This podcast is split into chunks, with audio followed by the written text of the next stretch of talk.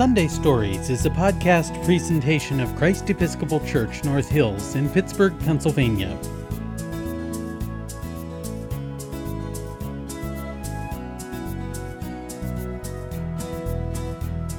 Hello, welcome to Sunday Stories. My name is Deacon Lorena, and I love to share good stories with you. Has anyone ever said to you, be patient? Like when you went to go swimming on a hot summer day, like today. You are all ready to go. You have your bathing suit on, your beach bag is packed, you even put on your own sunscreen. But for some reason, you must wait while the rest of the family packs towels, umbrellas, lunches, and gets dressed. Then someone has to answer an urgent phone call. Oh, and now mom says the breakfast dishes must be put in the dishwasher. And dad still has to get dressed, and someone else wants to take a shower. What? Take a shower to go swimming? Crazy. Why, you wonder? Why must all that stuff be done before we go to the pool? Let's just go. That's when you hear it. You need to wait. You need to be patient. To be patient means to be able to accept or tolerate delays, problems, or suffering without becoming annoyed or anxious. In other words, to be patient means to be able to trust that what you are waiting for, the thing that is promised to you, will happen eventually, even when it seems like it will never happen. Never, ever. In today's Gospel from St. Matthew, Jesus continues to teach the big crowds of people who have come to hear about the kingdom of heaven. The people want the kingdom of heaven to come fast. They are anxious and worried. They are tired of waiting. And Jesus says, Be patient, trust God, the kingdom of heaven will come and then tells them the parable of the weed, which is about a farmer who sows good seed in his field, and then along comes his enemy who sows weeds in among the good seed. The farmer's helpers say, The good seeds will grow better if we pull the weeds out right now. But the farmer says something that surprises them. He says, No, wait. The farmer has a plan and asks his helpers to wait, to be patient, to trust in what he asks them to do. Farmers are wise about growing things, and their wisdom comes from planting and patiently waiting for the good seed to grow. Just like the farmer in today's Sunday story, who plants many, many seeds and then patiently, lovingly cares for them. Let's listen to today's Sunday story.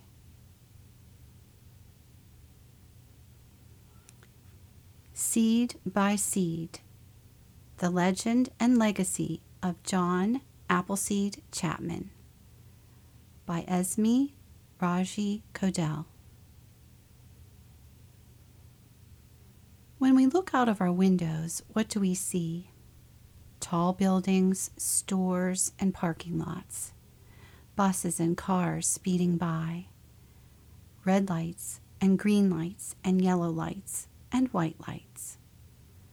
Our country is hard and electrical and moving, but it was not always this way. Once it was a tangle, a tangle, a tangle of roots and branches and wide tree trunks. Once you could not hear the engines of airplanes in the sky or the sounds of phones ringing. Maybe you could catch the creaking of a wagon wheel straining against the ruts in the road or the fall of an axe against wood. The bark of a dog, the crackle of a campfire, the chattering of squirrels, the pecking of a sapsucker, the slapping of water against a riverbank, or the sound of the play of leaves turning silver gray green in the breeze, a shh, shh, shh, like whispered secrets for the bees to carry off. The moon shone on the snow until the land glowed like a pearl. The stars glinted in the sky, and the candles flickered from their lamps. And in this quiet, tree bough tangled world, the world before the cement was poured and the lights turned on, there lived a man of his time, John Chapman, better known as Johnny Appleseed. The tales of Johnny Appleseed are three parts legend, one part fact. Stories we're not sure are true, but the man, John Chapman, was real. He was born on September 26, 1774, in Massachusetts. He never drove a car or sent a basketball flying through a hoop. He never acted in front of a camera. He never wore a medal. He grew apples and offered them to the pioneers heading west. But wait, so what? A farmer. Why should we remember him today, more than 200 years later, and call him a hero? I will whisper the answer to you a secret silver gray green. He lived by example. And of the many footsteps he took across the frontier in his bare and knobby feet, he left five for us to fill. Use what you have, share what you have, respect nature, try to make peace where there is war. You can reach your destination by taking small steps. No one is certain why he began his work of planting apple trees. He claimed that spirits and angels told him to be a messenger of peace and to grace the way to the west with an offering of fruit. What we know is that by doing the same act of planting seeds every day, Johnny Appleseed changed the landscape of our nation, seed by seed, deed by deed.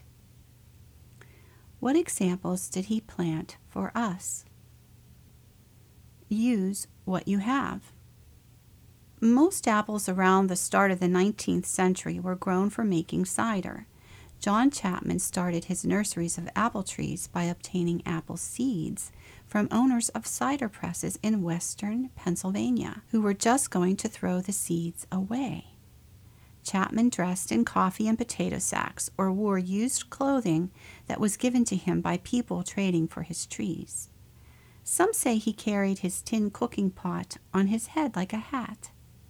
He had a style all his own. Share what you have. Chapman was rich in coin and rich in friends. He sold and traded trees to pioneers. But if a person could not afford them, Chapman would still allow that person to take saplings and pay when he or she was able. Chapman had 11 brothers and sisters, and they helped one another out when they could. Besides his love of apples, Chapman also had a strong affection for reading, especially books by a religious man named Emanuel Swedenborg, who preached love, tolerance, and faith. It is said that John Chapman used his open shirt as a pouch to carry his books. It is also said that he ripped books into chapters in order to circulate them between settlers. He liked to gather children and their families around him and delight them with a story time, news right fresh from heaven. In this way, he was the frontier's first librarian. Respect nature. John Chapman lived most of his life outdoors. He was a vegetarian and had a vast knowledge of herbs and their uses. Besides planting apples, John Chapman liked to plant fennel, a bulb that smells strongly of, of licorice and that he believed had medicinal powers. In some parts of the country, this fast spreading plant is still called Johnny Weed. It is said that he lived in peace with the animals. Legend has it that he released a wolf from a trap, and for a long time afterward, the wolf tamely followed him wherever he went. Once, he slept at one end of a log, with a bear and her cub at the other end. Another time, when he noticed that his campfire was singeing the wings of mosquitoes, he doused the flames in order to save the insects. When he saw that an animal was being abused, he would buy that animal, nurse it back to health, and find a good home. The only animal he was known to have killed was a rattlesnake. Though he acted in self defense, he was said to have always felt badly for having taken that life. The Native Americans respected him for his spiritual bond with his surroundings, his kinship with all that grew and lived. Try to make peace where there is war.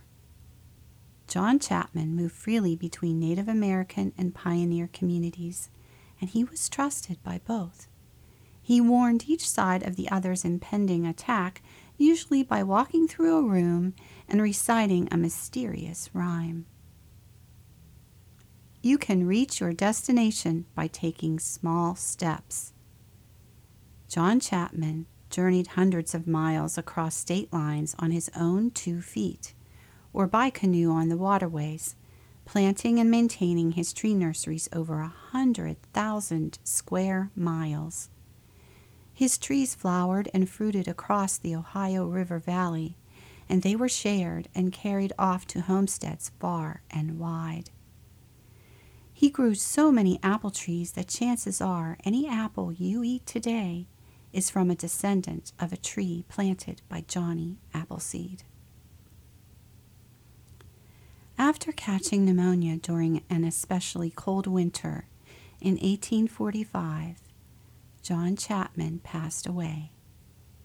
His sweet spirit lives on in the apples we eat and in the seeds we plant to make our country and our world a better place.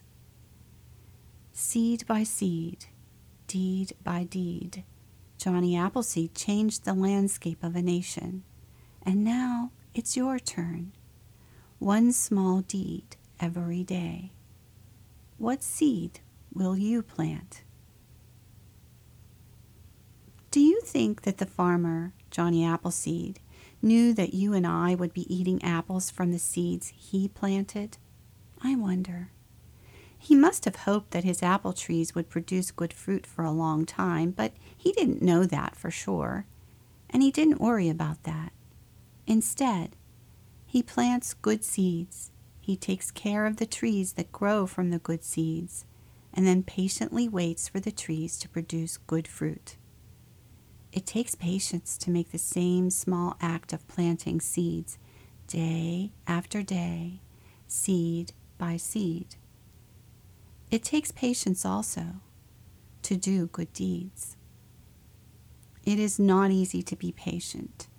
In fact, it is extremely difficult. We will be asked to be patient many times a day, especially when we don't want to be, like when we are in a hurry for something good to happen. In Jesus' parable of the weed, he teaches that by being patient, we help the kingdom of God to grow. We can be like a wise farmer, like Johnny Appleseed, who plants good seeds and then waits patiently for good fruits to grow, trusting that step by step, seed by seed, deed by deed, eventually, even when it seems like it never ever will, what is promised happens. Gracious God, thank you for sending your Son, Jesus, to teach us about your kingdom. Thank you for sending people like Johnny Appleseed, who by example Show us how to live each day patiently trusting that in each good deed done in Jesus' name, we help to bring your kingdom. In Jesus' name we pray. Amen. Sunday Stories is a podcast presentation of Christ Episcopal Church North Hills in Pittsburgh, Pennsylvania.